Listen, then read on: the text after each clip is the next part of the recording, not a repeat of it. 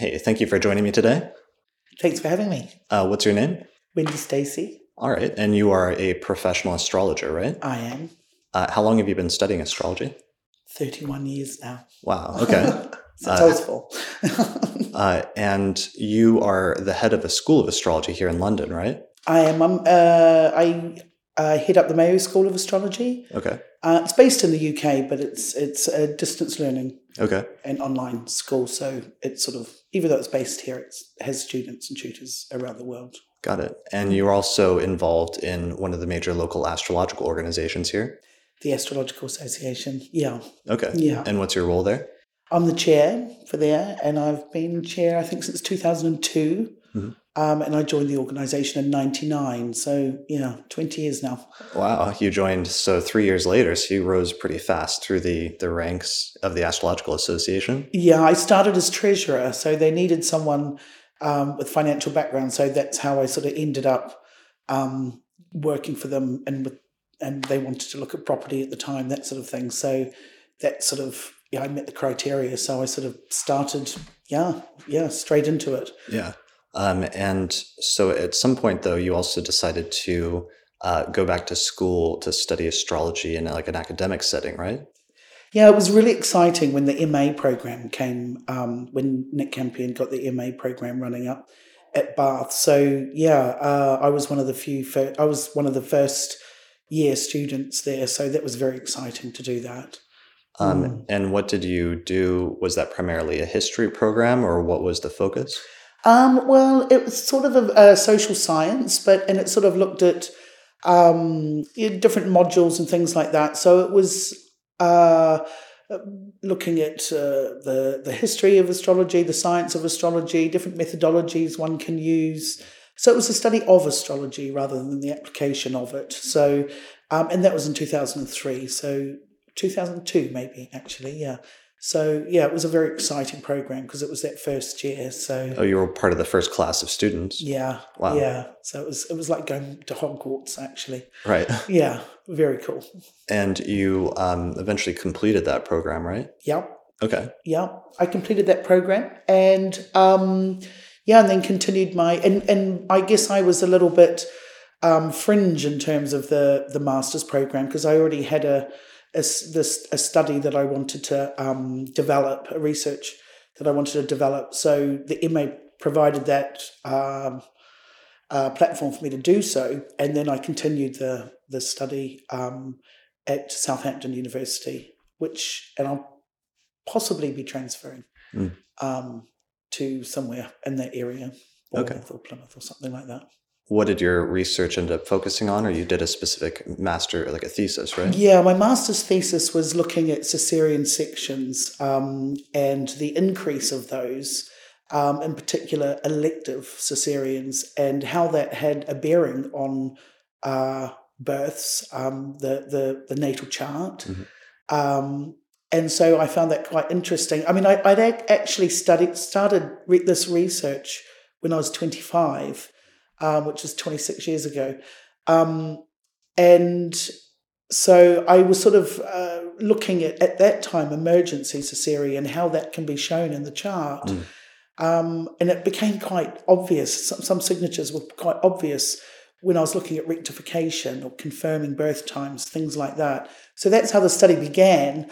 Um, however, it sort of led more into looking at elective cesareans, so therefore um, births that were born between nine and five, Monday to Friday, and how that would impact um, a complete generations going forward um, in the astrological interpretation of, of the natal chart. Right, because a, an emergency cesarean happens just when it needs to happen out of medical necessity, but an elective uh, cesarean surgery usually is just a, something that's scheduled during normal business hours. Yes, that, yeah, that's absolutely correct. And and of course, over time, um, pretty much since about the late eighties or nineteen ninety, um, even the the uh, emergency cesareans are now sort of deemed emergency, even though they're conducted pre-labor. Mm. So, for example, twins is now considered an emergency. So it's still conducted Monday to Friday. So the st- stats of emergency elected, um, the, the, the, they've sort of uh, the yeah the the what's my, what's the word I'm looking for really? The um sorry Chris. That's all right. How did you what was your background did you have some connection with this or what motivated you to get into that line of research? Was it just that research project initially of emergency births and the signatures yeah so looking at emergency cesareans and looking at at the birth signatures on emergency cesareans that um that was what started um, me into this research in this area mm-hmm. um, but uh, then of course as time progressed it became really obvious that elected was born nine to five, Monday to Friday, and that the emergency cesareans were now being conducted as well between Monday, Friday, nine to five, because they were conducted pre labor. Mm. So a, a, breech birth or twins or something like that mm. um, would be considered emergency. So what used to be a much more random distribution of people's birth times suddenly started falling into more prescribed uh, dates and times. Yeah, exactly. I mean, we, we know that births are not randomly um, distributed in the 24 hour day. Um, they've, they've historically been uh, births uh, more likely to occur on a Sunday. Mm. Or early hours, or late, uh, sort of early hours in the mornings, um, around you know like three to six a.m. And that was pretty much uh, because women would be more relaxed mm. on, on a Sunday, uh, more relaxed at night, so we'd go into labour. Um, so there was always a uh, peak in terms of births um, at those times and days, but that, of course, has now changed. Okay.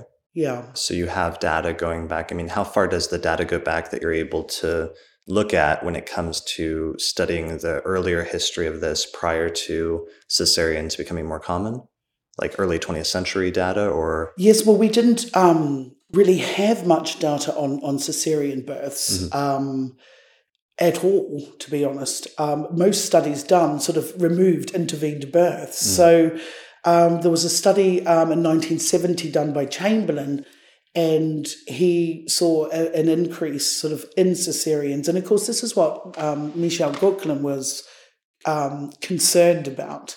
Um, he was concerned about the increasing um, number of cesareans um, and what that would do in terms of cosmic imprint. Why was that? Why was he concerned? Well, he was concerned that that babies born um, through intervention would not have the cosmic imprint.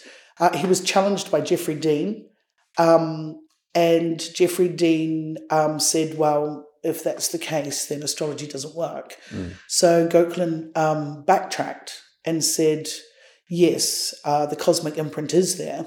Um, however, the genetic factors are missing. Mm. That was Gauquelin's um, findings for cesarean birth. Um, and that was, you know, in the 70s. Um, but we're talking really about a, you know, um, 1% to 2% back then of, okay. of all births. So very low. Very low. And, you know, some births need to be born by cesarean. I mean, the World Health Organization thinks that between 10 to 15%, and certainly in countries like Africa, that is needed, you mm. know, um, where, where infant mortality is, is um, really high. So there is a need for those sort of surgeries. And is that part of the reason why infant mortality and like the mother's mortality used to be so high prior to modern times? Mm, yeah, yeah, yeah, I mean, cesarean section is an amazing um, surgery. It's mm. it's it's wonderful, but it's sort of just been exploited in the in the last couple of decades. Um, like for example, you know the the um, in 1990 the average age of mother was 24 years 24.9 years okay um, now it's around 29.5. Okay. But what's fascinating about that f- figure in 1990 is if you take 24.9 years from 1990, you end up smack bang in the middle of the Uranus Pluto conjunction in the 60s. Wow. So you have this generation that um, in Virgo mm-hmm. who worked longer. They worked longer. So mothers started to become older when they have their firstborn. Mm. Um, and so this is where the pattern starts to and, and of course sorry uh, to also say you know this is during the time where the you know stellium and capricorn generation well, the stellium, the Saturn, Uranus, Neptune in Capricorn was around. So there was a lot of control around birth as well. Mm-hmm. So these sort of factors played into why cesarean births, well, one of the reasons why cesarean births became um, uh, increased over time uh, gradually. So it took off. It was 1% to 2% many years ago, but what is it at at this point? Um, well, it differs between different locations. Um, country, uh, cities like London, Rome, New York, Sydney Mm. um, have probably about a 27% cesarean section rate at the moment. Wow. Um, uh, yeah, and, and the elected, well, and, and it's very difficult to differentiate between elected and emergency. You know, they don't uh, they don't categorize it in post and pre labor, which is what they used to do. So, um, but the majority, you know, at least um, probably fifteen to seventeen percent, well, uh, of all births are elected. Mm. So, and then you've got the emergency on top of that. But, but uh, of course, now people think, you know, spontaneous births, um, uh, with spontaneous births, even they're being born Monday to Friday, nine to five, um, due to intervening practices such as inducing a woman at midnight so she will go into labour and have ba- the baby in the morning. Mm. Um, so there's a design of, you know, a, a pattern um, that's just increasing. So, you know, and, and the same with any other intervention with Ventouse or uh, forceps or something like that. These babies are increasingly being born Monday to Friday, nine to five. Okay. Because that's when the doctors are working. Yeah, Yeah. Versus they take the weekend off. yeah. Right. When I when I did my pilot study at um, Bath Spa um, for my MA, um, I did a pilot study and I um, uh, looked at 193 births. Um, but you know the the variables were a little bit. I didn't have uh, didn't really look at age or socioeconomic background. Um, uh, you know, I didn't look at um, many factors that I, you know, have since um, I, I have looked at since. But um, what was fascinating is looking at these births. It became very clear that um, there were because most of these babies are born Monday nine to five, Monday to Friday. Um, it became clear that there was very little ninth house sons Mm. which um, which sort of indicates obstetrician's lunch hours. Okay. Um, and then when you sort of put it into Monday to Friday, sort of Friday afternoon was a little bit, um, you know, absent as well. So from that, you could sort of deduce that that, obstetricians' golfing practices and lunch hours. Um, yeah, have, have a bearing on when babies are born. Or, or like affecting people's destinies and things like that. Well, yeah, because I, I was really interested to know what astrologers think, and I and it sort of questioned my views on fate Sure. actually. Mhm. So I did a survey of, of at a conference of over two hundred astrologers, and it's quite interesting how many astrologers believe that a baby is born at a time that it should be, or at a time that it that it wants to be. Um, yet, when you look at these stats of of um, babies not being born at lunch hours or Friday afternoons, you sort of think, well, actually, there's, you know, um, that's I, I didn't I it challenged my own views, and I um, realised that yeah, obstetricians' diaries are not an advocate for fate. Sure. know? Yeah. Right. And going back to Gauquelin, isn't one of the claims that he made at one point, at least, that he thought the Mars effect and other similar planetary effects disappeared if the birth was induced or something like that? No, well, um, w- you know, he looked at the occupations and he looked at um, hereditary factors. Um, and with the, so it didn't matter make any difference with occupations, but of course, what it did do um, is which he wouldn't have looked at at the time because it wasn't happening Monday to Friday nine to five when Gauquelin was around. So he never sort of um, ever touched on that because elected cesareans weren't around.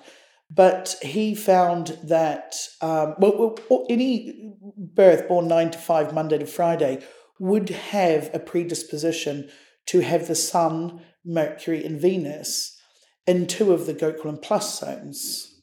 So either near the midheaven or near the ascendant. Um, but of course, he didn't look at Venus um, and he didn't look at the Sun. Um, oh, sorry, he didn't look at Mercury and he didn't look at the Sun. Um, and he only looked at so so what he so so what you can t- take from this um, group of people is that the you know they have a um, there's a majority with Venus in these plus zones, so therefore uh, we can explore the Gauquelin traits. Mm. However, when he said that there's an intervention in birth, he believed that the genetic factor was lost. Um, I'm in sort of uh, two minds about that um, because I think, on one hand, yes, and I can understand why he would say that um, in terms of a baby coming when, you know, um, to be born. And when a baby is born, you can see the genetic factors, astrological genetic factors with the rest of the family. Mm. However, I think when you look at adopted children, mm-hmm. or when you look at people who have cats and dogs, um, all those astrological signatures still uh, bear the same family characteristics. Right. So I'm not convinced that you know he's he's. I don't necessarily agree with him on that one.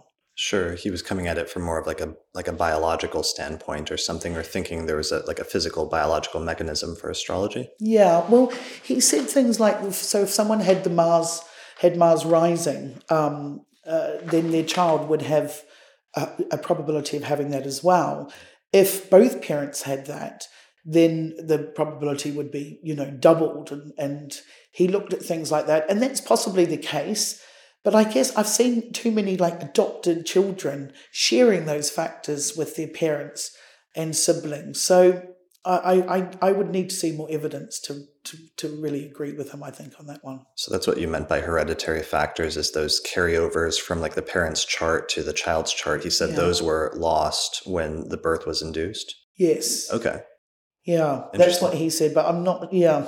Yeah, which may not be true, but he was trying to he was wrestling with like different ways that his data was being interpreted and trying to defend it to show that there was still some sort of astrological statistical correlation. Yeah, yeah, exactly.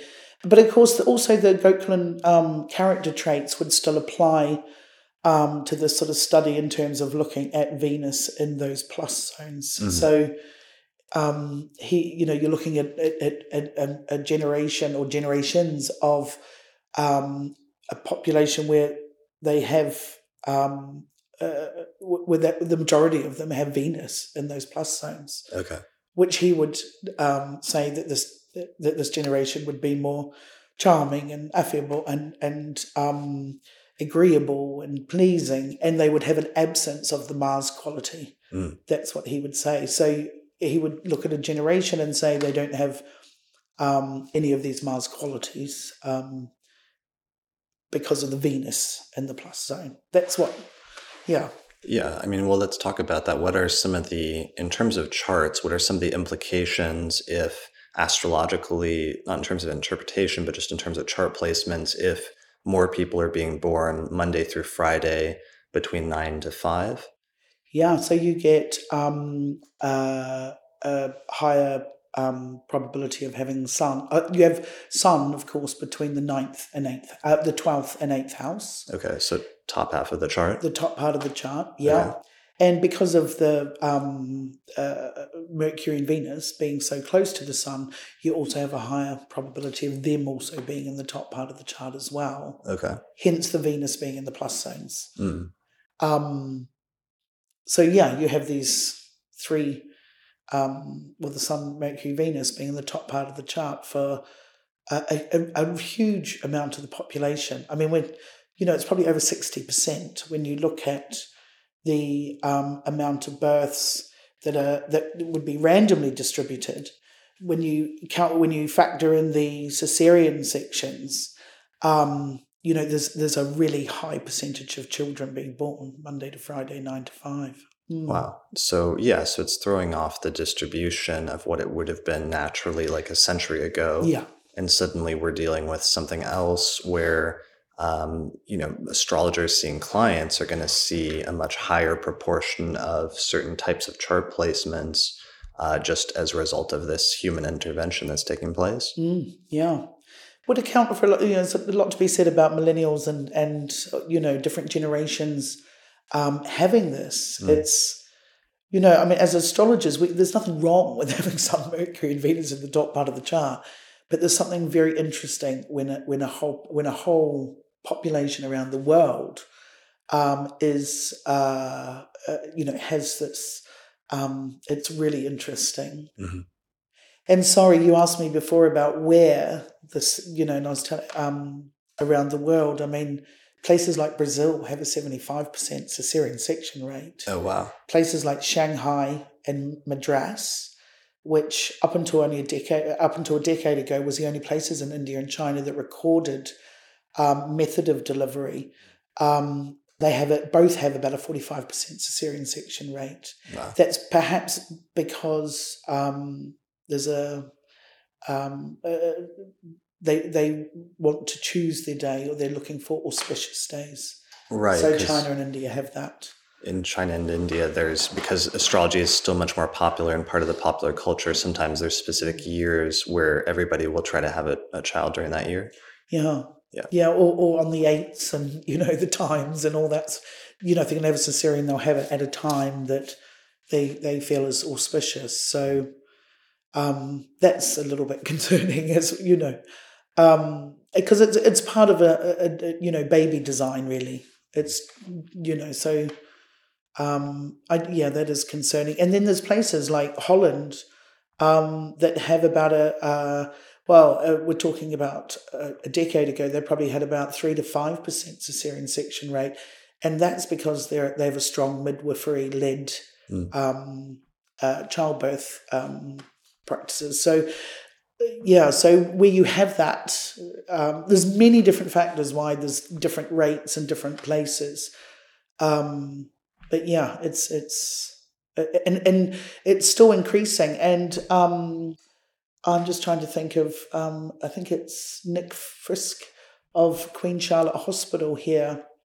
Um, he he is in favour of having hundred percent cesarean section society just because it's more it's safer for both the mother and the child or? Well that's one of the yeah because that's not because that's often what it's promoted to do but that's actually not correct because it's not safer for mother and child. Mm.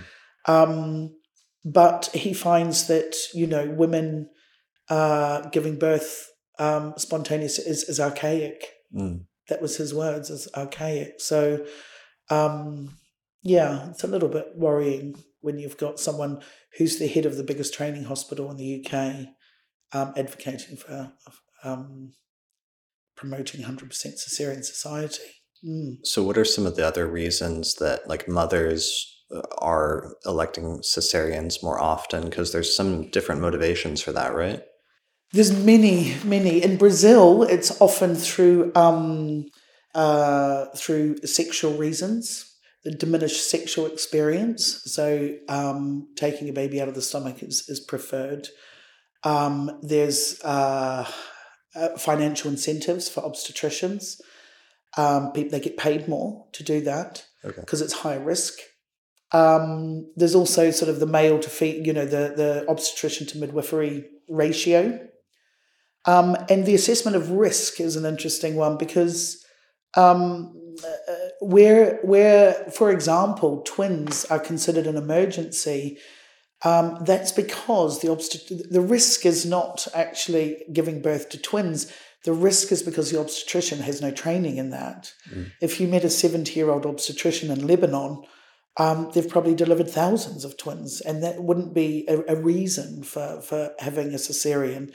So it's the lack of experience and education um, and for obstetricians um, that are that are that, that happens. Um, there's also fashion has a lot to do with with birth. Um, the Sun King of France uh, wanted to see his mistress give birth, so there is a painting of him with a blanket over his head, watching um, his child being born, um, and his mistress is lying down and because of that painting, um, women give birth lying down. Because what happened is that painting became famous, it became very elitist, and people, women all around the world, wanted to lie down and give birth. Mm. most women before that would have stood up, kneeled, got on all fours, or whatever one needs to do in terms of gravity to make, you know, to ease, for ease of childbirth. Um, but this painting created such a fashion that, you know, Chris, probably you and I were born for, you know, that's a, that's a consequence of the fashion that stemmed from that painting. Mm. And, and that's uh, like they've said that that's a more difficult way to give childbirth or even more dangerous in some instances, yeah. right? but still, you know, um, women give birth every day lying down, mm. which is not the best way to, yeah. And, you know, a lot of that is through other intervention because they've got TENS machines strapped to them, they've got catheters, they've got this, that, and being monitored. And, you know, so the spontaneous natural birth is quite a lot different than what it used to be. Mm-hmm. Sure. Mm. Um, and in terms of that, I'm trying to think because there's other debates, of course, classically with astrologers, like what is the moment of birth or when do you Mm. count the beginning of a person's life and things like that, right?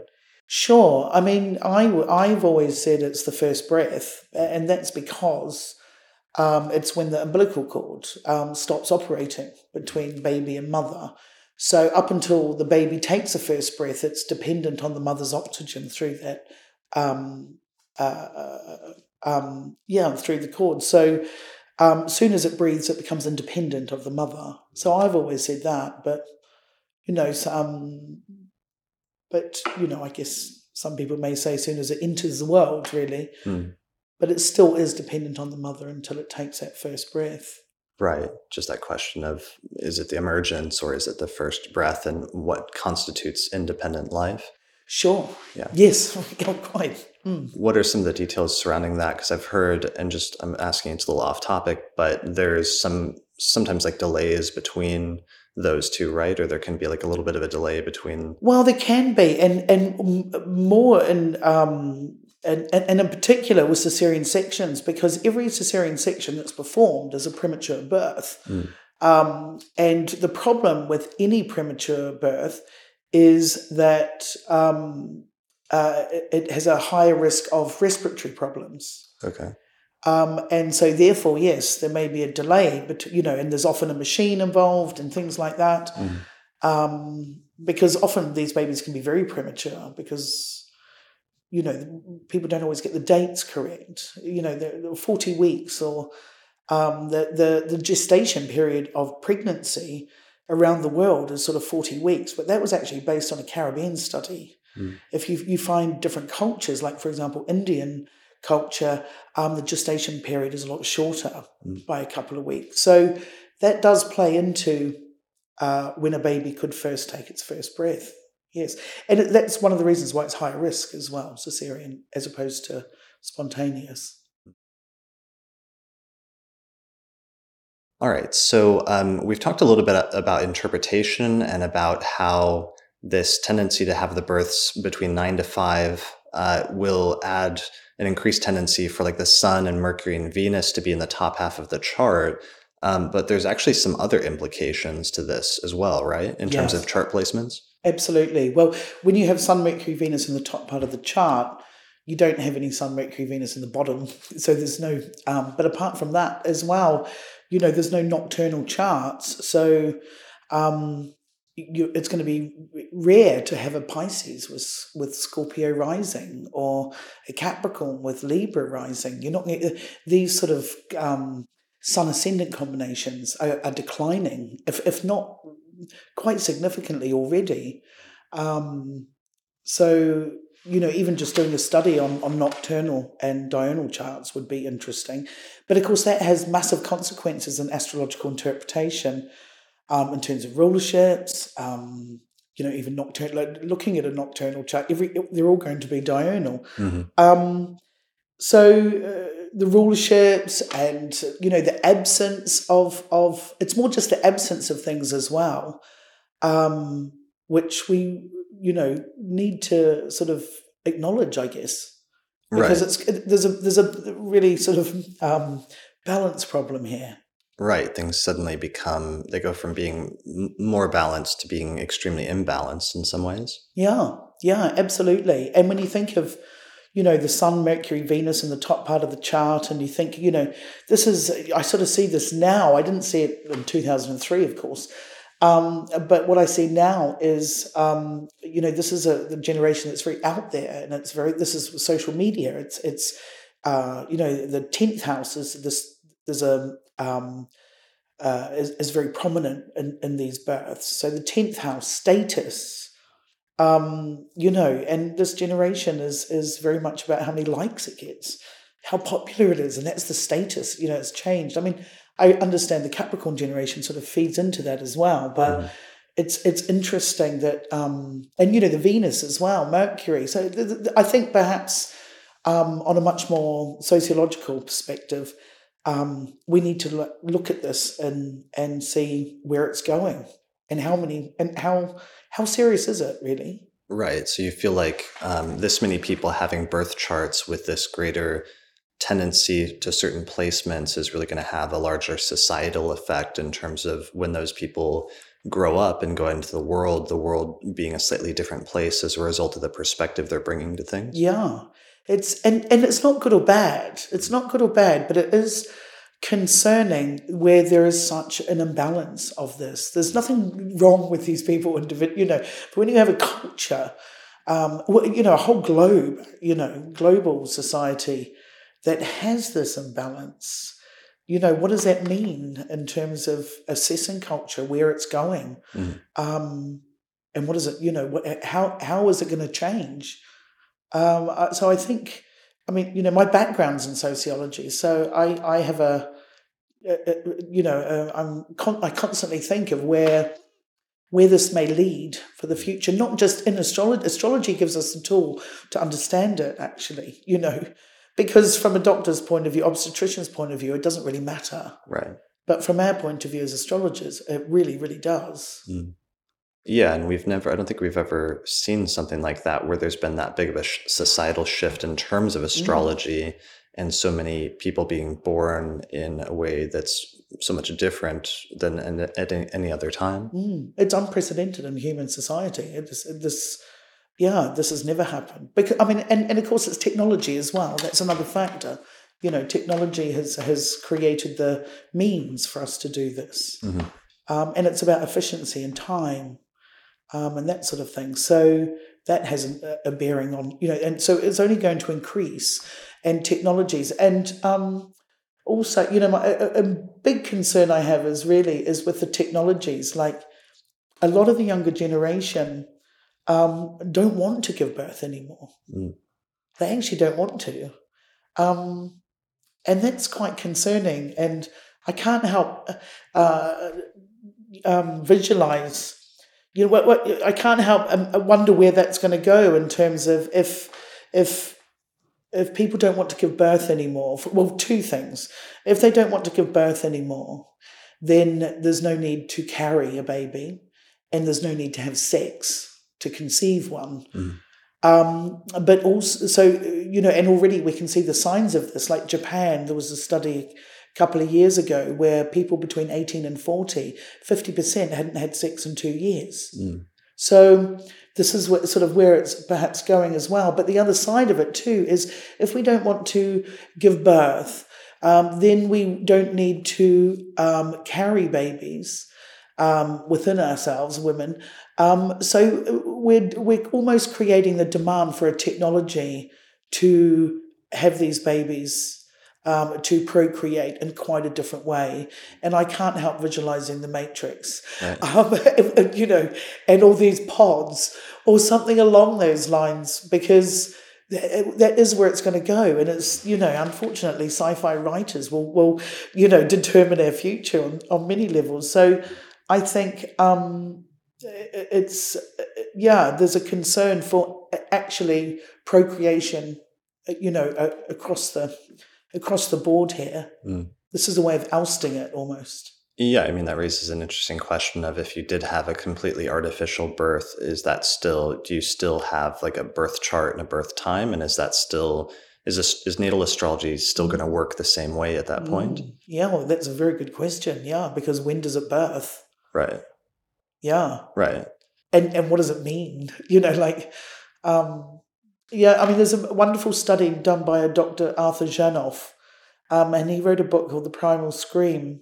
and he worked a lot with Stanislav Grof, Mm. um, and he um, looks at how babies born naturally um, uh, arrive in the world where they are equipped. You know, they've had an intense survival um, experience, and they've learned to to um, have the drive and the uh, the, the need to, to be birthed. Mm. Um, and he's very concerned about um, when human beings don't have that, then they don't have that drive. They don't have that um, uh, survival technique, really, that humans are born with.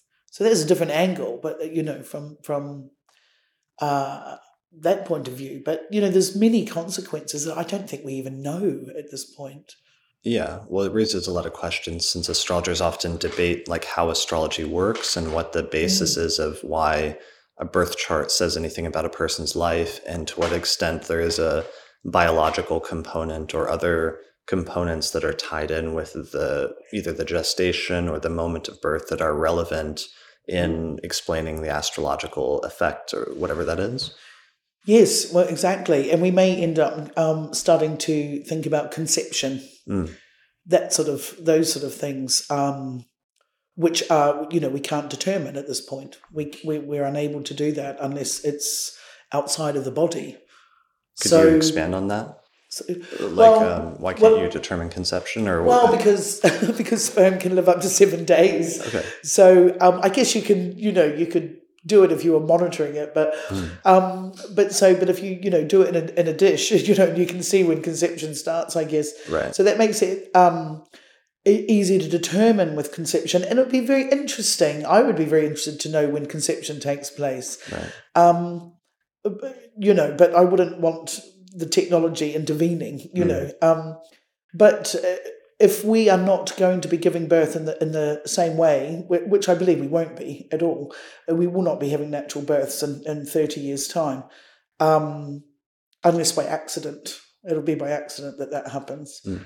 Um, but it will be, int- you know, then uh, when a baby is going to be born, if it is outside the womb, um, will be yeah will be an interesting thing to yeah how how is it it'll, it will be birthed at a time when we believe that the gestation period is ended okay. but i don't know how that will play into astrology and it, mm, which i think perhaps why we would be more interested in conception perhaps at that stage Sure. Uh, so that was interesting. So you said um, I'd heard that before, but maybe some listeners haven't. That uh, conception can happen up to like seven days after like intercourse, basically, Yeah. right? Yeah So it's because sperm can stay alive up to that up to that time so okay. um, yeah, we, we never really know exactly when um, when an egg is fertilized. Exactly, we don't know. Right. It's just interesting because astrologers have sometimes debated that, like the birth chart versus the conception chart, and some ancient astrologers had conception charts, but they seem to just rectify it for you know whatever, however they did that. Right? Yeah, there used to be the um, what is the name of the um? There is a study done which doesn't really hold up, to be honest. Um, I can't remember it now. Sorry, Chris. Um, That's okay. Uh, it will come to me. Um, but yeah, based on the moon's longitude and, and things like that, um, uh, it will come to me during this session. Uh, but uh, yeah, it doesn't hold up. But it is the only astrological theory um, or research done on that on that subject. Um, uh, but it doesn't hold up in northern latitudes, and it doesn't hold up for twins. Okay. So it doesn't really work as far as I'm concerned. But Right. um, So you think you said that you think it's going in that direction, so that at some point in the future, this is going to be like a hundred percent. Is that aside from accidents, or Wow, yeah, that, that's what the head of Queen Charlotte wants, which is the biggest training hospital, probably in Europe, really, you know, um, or certainly one of the, you know, um, largest. And if the head of, you know, and there's there's many, there's many women obstetricians as well. I mean, when you go back to that Uranus Pluto conjunction in Virgo, which I am one of, um, there's there's a lot of people have attributed cesarean section and the baby conveyor belt sort of thing to men. Um, you know, a lot of feminists um, discuss sort of the, that men are controlling um, women and birth and that sort of thing. And, and, to a certain extent, it is. But what I found fascinating, because um, I interviewed a lot of mothers um, who'd given birth by cesarean section, and the ones of my generation, the ones with Uranus, Pluto, and Virgo, when I interviewed them, the, the narrative that came from these women were I wanted to know everyone was doing their job. I wanted to make sure that the the uh, the clinic was sterile. I wanted to make sure this and that and this and that, and basically it became very became very clear that these women wanted to organize their birth. Mm. Okay, it's a Virgo thing. Sure. So Uranus, Pluto, and Virgo, even even wanting wanting to know the sex of a baby is partly because you you know of organizing after their birth. Mm. It's a very Virgo thing. Um, and you know, it doesn't matter what it is as long as it's healthy. You know, it's very, again, it's very Virgo, but they do know what you know. These women did want to know because it's all about organization. So it's not always about control. Mm. It's actually just about organizing. I think. Okay. And I think that that's that's paved the way. Um, you know, of no return. Um, and and it's not just that generation of mothers; it's the fathers, the health professionals so everyone's sort of all on the same um, wavelength, if you like, you know, um, a mindset of an organized birth is a good one. Okay. And you said that sometimes there's like an aesthetic like component, just as there's been a rise in like plastic surgery and things like that. This is that's a component or contributing factor for some people. Oh yeah, the aesthetics of it, yeah, very much so. In terms of um, well, in, well, for example, Brazil with diminished sexual experience. Mm-hmm. I mean, um, that's you know, there's that, um, and yeah, I, and there's a disconnection with the reproductive, or you know, organs as well. I mean, some women, um, uh, well, some men have have said that after they've watched birth that they, you know, find it difficult to see um, a woman's parts as as you know a, a sexual organ after that. Mm. After so so you know there is a lot of aesthetic. You know, but that's what it is. It's sort of pro. You know, it's a sexual. It's it's it's for procreation, um, giving birth. But so there's a real disconnect from that. Sure. And that's very um, it's very strange. Mm-hmm. Um, one other thing we haven't touched on yet is that if it's all happening Monday through Friday, then the planetary weekdays sort yeah. of thing sort of gets blown out of the water a little bit as well. Yeah, yeah, absolutely. Um, so, uh, yeah, and and to be honest, most most of the births are done earlier in the morning. Okay. Um, and Monday to Thursday. So, um, yeah, less on Fridays, and that's yeah. So. Um, uh, and of course, Christmas, Boxing Day, Easter, bank holidays, uh, really low, um, really low rates of birth during okay. those holiday periods. That's so funny. So there would mm. be certain like uh, degrees of the zodiac with the sun that would just be blocked out, or would just be much lower for different age groups like Christmas Day. Uh, I'm trying to think of that's like sun is Capricorn. Yeah, Capricorn. Yeah. So we won't have any of like that degree of Capricorn births, or at least they'll be much more rare. Well, yeah. I mean, there's always been certain peaks, you know, particularly around September. It's sort of post New Year's Eve thing. Um, and there's actually been some interesting studies on baby boomers. Um, you know, like America had a, a, big baby boom, or a mini baby boom, I should say, after, you know, the power cut of New York for seven hours things like that. What happened with that? So in, uh, I think it was in the uh, late seventies. I, I, may be wrong on that, but but the power went out for seven hours. People trapped in elevators and everything, and there was a mini baby boom after that. Nine months after that. Okay. And uh, what scared? So so I sort of explored these sort of types of research. What I found um, a little bit um, disheartening was um, it, uh, I went to Massey University in New Zealand, and one of the guys there did a study on little mini baby booms in New Zealand because no one could work out why th- there was these peaks and troughs um, over a certain amount of um, decades. Um, but this um, particular researcher nailed it, and he found that they were associated with All Black wins. Okay. So when the All Blacks won rugby, um, you know, in an international game, nine months later, there'd be a baby boom. So I thought that was, you know, but um, yeah. Yeah, well, that's really funny just how different societal, just going back to the societal thing, how little things like that can sometimes have like a huge generational mm-hmm. impact in these this clustering of people born at the same time. Yeah, well, and of course, we've also got China, who has a predominantly male society, um, one child family. So, you know, and uh, things like sociologically, when you've got a population of mostly men, then it's um, been, you know, quite often that leads to war. Mm. When you've got a very margin population, and it's and so, you know, we're we're living in some very interesting times right now, um, and this generation. Um, it, it's it would be interesting how it plays out. I think you know it's going to be. Yeah, uh, are there any other interesting ones like that in terms of holidays? Like uh, in the U.S., sometimes they talk about like Valentine's Day and, and sure, yeah, yeah, sure, yeah. So it, well, there's seasonal too. There's like seasonal births.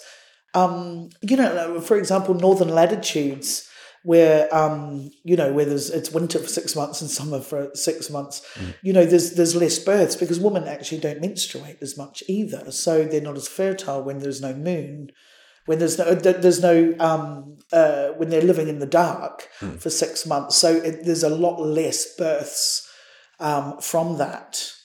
Um, so that's you know, and I think that applies to all northern latitudes where it's dark. You know, so the seasonal things um, with birth too. Um, and but then there's always been these patterns. There has always been these patterns. Mm-hmm. Um, uh, and, and, I would imagine um, even the lunar phase would actually play into that too. Sure, in terms of like how bright it is outside at night versus how dark it is. Yeah, and well, you know, and also on a different level, like there's lots of studies done in psychiatric units. Um, I think the book um, "The Moon and Madness" um, is an excellent book written by a psychiatric nurse who um, did a, a, a an overall study of all that had been researched on um, full moons and hospitals. So from A and E to cardio departments to psychiatric, and he found behaviour different. So I think that would play into to that as well. Perhaps also looking at emergency cesareans because it's more crisis orientated. I think. Mm, right. Mm. Um, how did this research? So did you when you went into this? um, you, I'm sure you found some things that were unexpected that you didn't expect to find. How did that affect your views on astrology in general?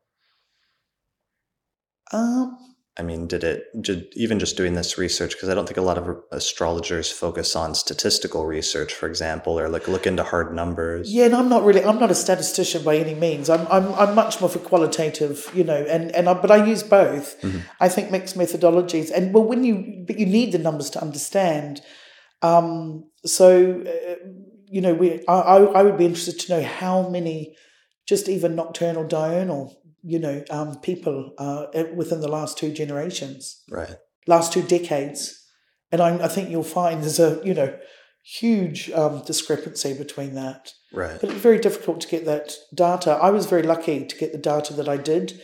Um, I looked at 90,000 births wow. um, from the four Bristol hospitals.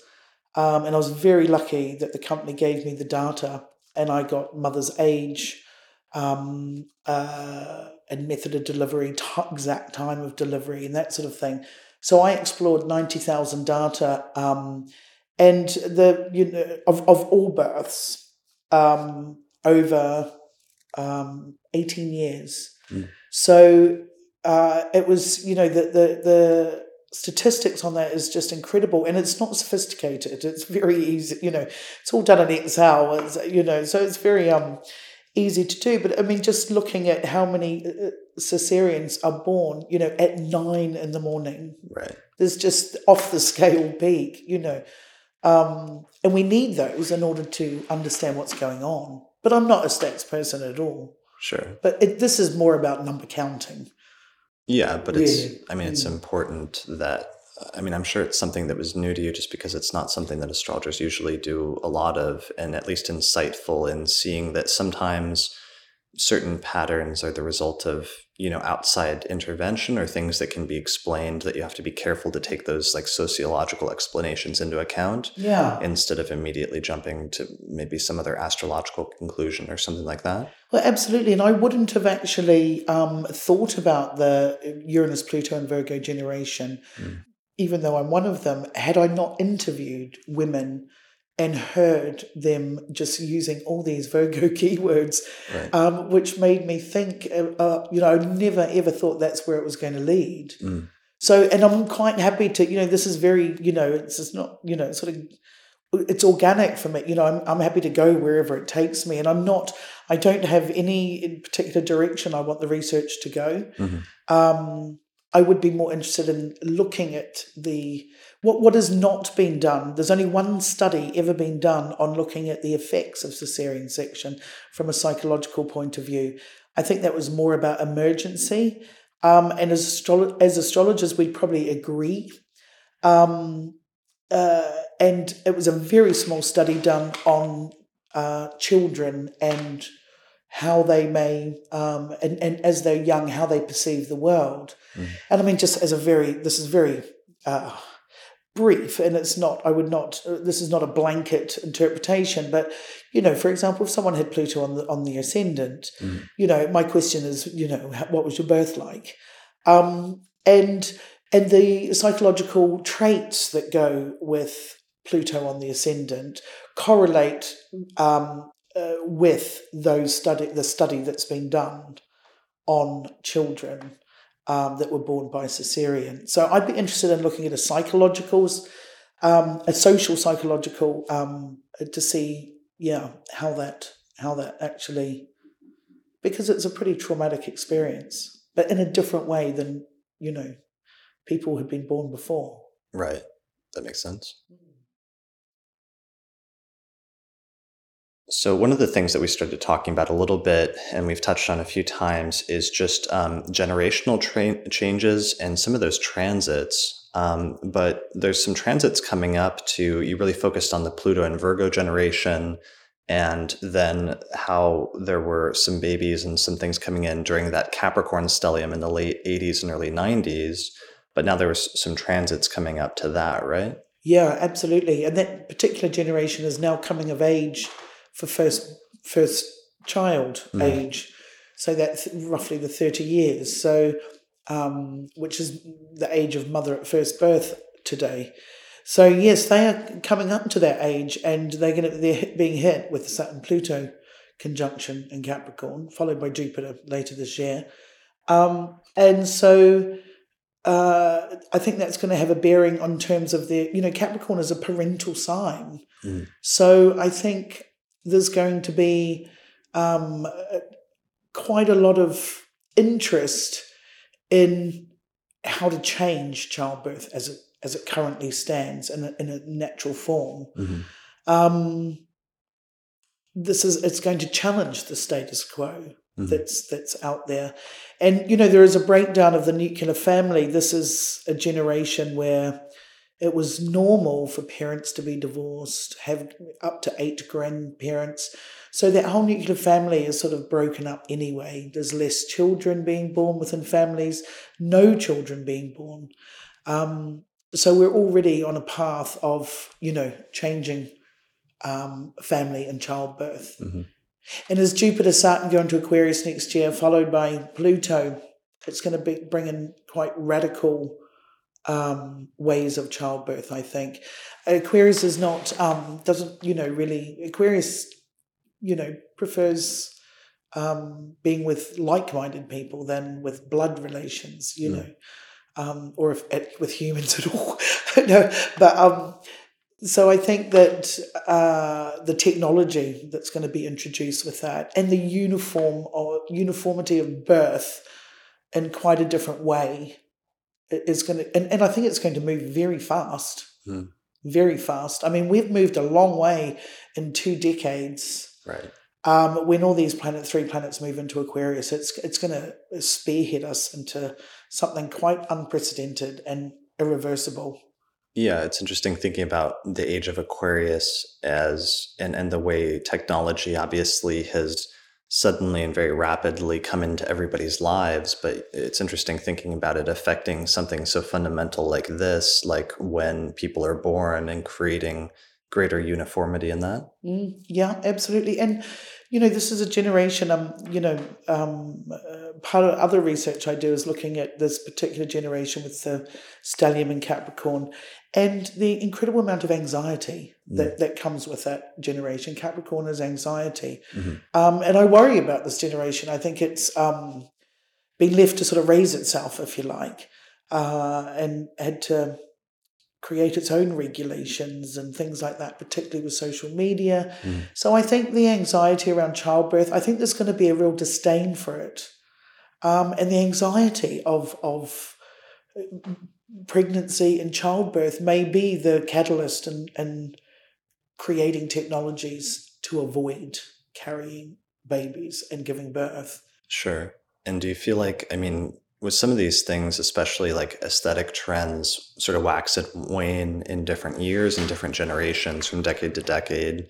Like maybe, and this will be something where it's a trend, but perhaps sometimes there might be a counter trend at some point sure. so that it maybe doesn't go as far as it, as it could, even though it's on that trajectory now. Sure. Well, the other side of the Aquarius, of course, is, you know, more the um, going, you know, being a little bit more um, uh, mindful of uh, the oh yeah is is being more mindful of uh, humane, more humane um, practices, that sort of thing. So that may be the the other side to that. Mm-hmm. Um, and and of course the shadow side to Aquarius is Leo. Um, and whenever I talk about this, I always put on um, Bonhoeffer's quote that says the measure of a society is is what how it leaves it for its children. Right.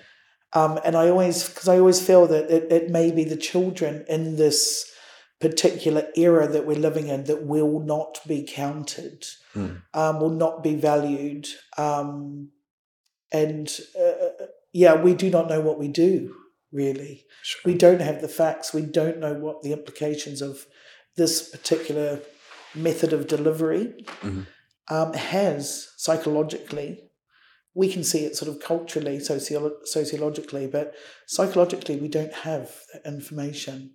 Yeah, well, and it's funny because it's one of those interesting problems that we're sort of seeing the be- beginning of it in many ways now, but it's something that astrologers will have to deal with in the future that's almost not fully our problem yet, but we can sort of see that it, it may be at some point. Like, astrologers often get the question of like what happens when people are born on the moon or Mars or something and and can you still do astrology there and it's sort of like an interesting thought experiment but it's really something that future generations are going to have to deal with yeah absolutely even space stations and things like that right creating new coordinates for everything and you know yeah yeah exactly so um yeah it would it, that's not unrealistic. I mean, right. NASA's been planning that since you know the seventies, and right. if we need to have space stations and and that cater for populations, it's not um, at all um, to think that this is not going to happen in the next decade. Mm-hmm. Um, you know, there's also you know with the Aquarius, the Jupiter, Saturn, and Pluto in Aquarius, it's going to be quite a different world. You know, it's going to be quite a different world, and and uh, particularly, you know, technologically and that sort of thing. So I think children are going to have to, because of the Capricorn generation and going into Aquarius, I think they're going to have to grow up a lot faster. Mm-hmm. I mean, one thing that concerns me, it's a little bit way out there, but um, Ray uh, Kurzweil, um, who writes about the singularity, mm-hmm. um, do you, the the American advi- he's advisor to three presidents, and he's got 13 honorary PhDs from Ivy League universities. Um, and he believes we will be able to download the brain within a couple of years. He said by the late 20s. Mm. Um, and what he means by that is personality, skills, memory. Um, and if we're able to do that, um, then we'll also be able to upload the brain as well. Mm. And what that means for child development, when you can upload to a two year old every language in the world, engineering, you know, is this is really so close now. It's not even, you know, it's not even um, far fetched. 10 years ago it would have been, but it's already happening. Sure.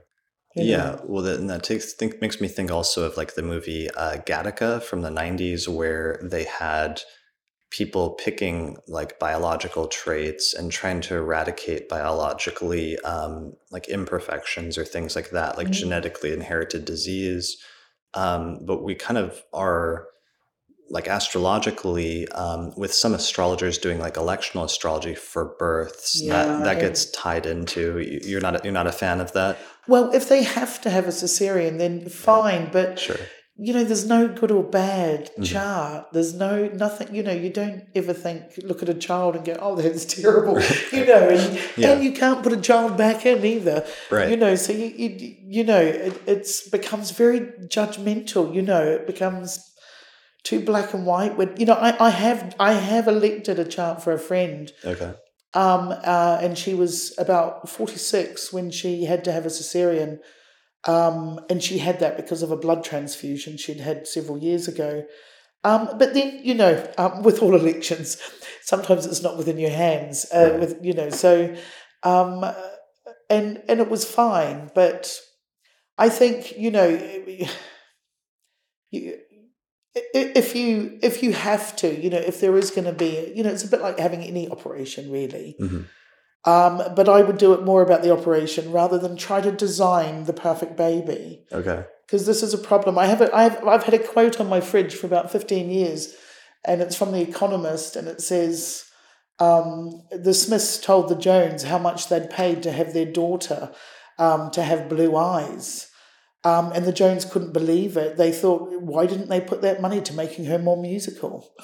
you know, and, and it's been on my, um, you know, and this is this is how it is now. And we, we do this now. For example, you know, you can have an abortion up to 24, uh, 24 weeks due to unfavorable results, paper results.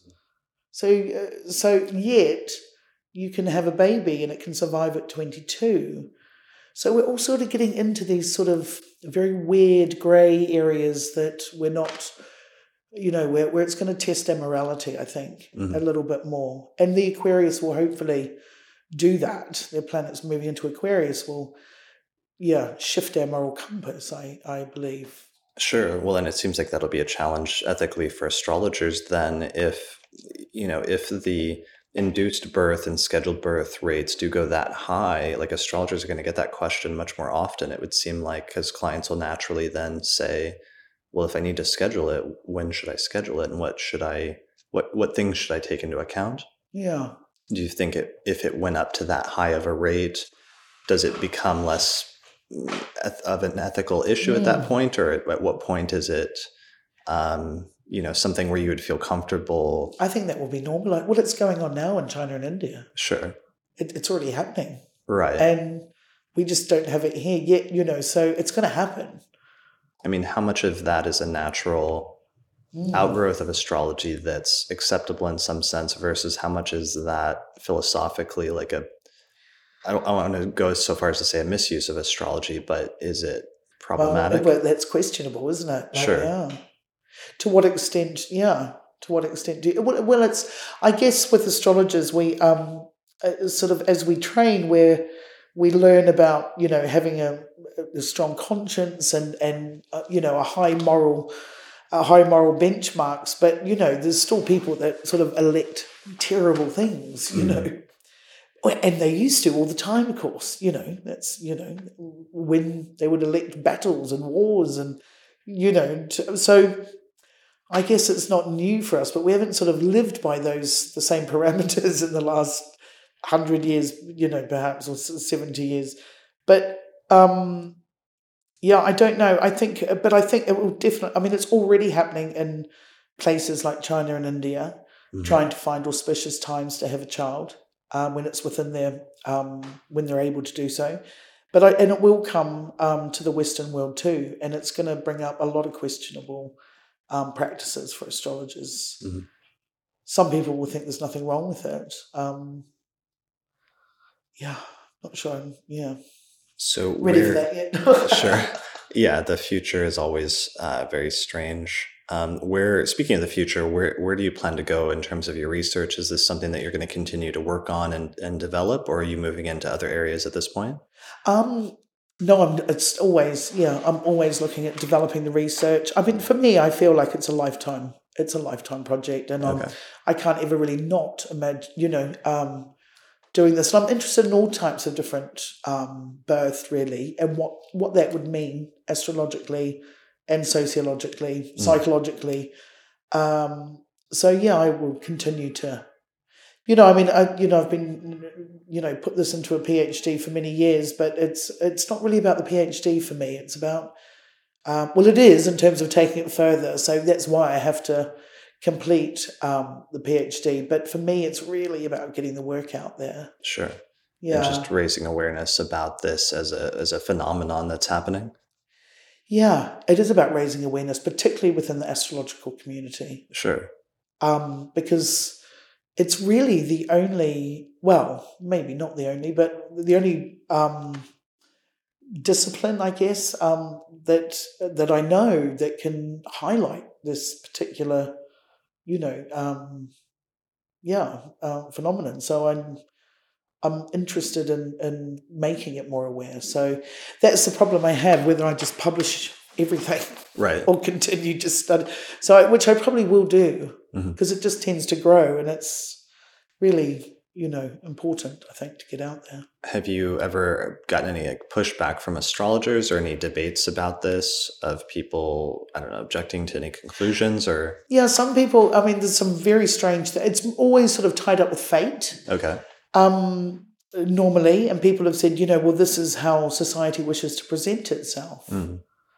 um, this is how you know it's the cosmic um, you know how it's going to unfold. And like i said i keep coming back to the lunch hours and the friday afternoons.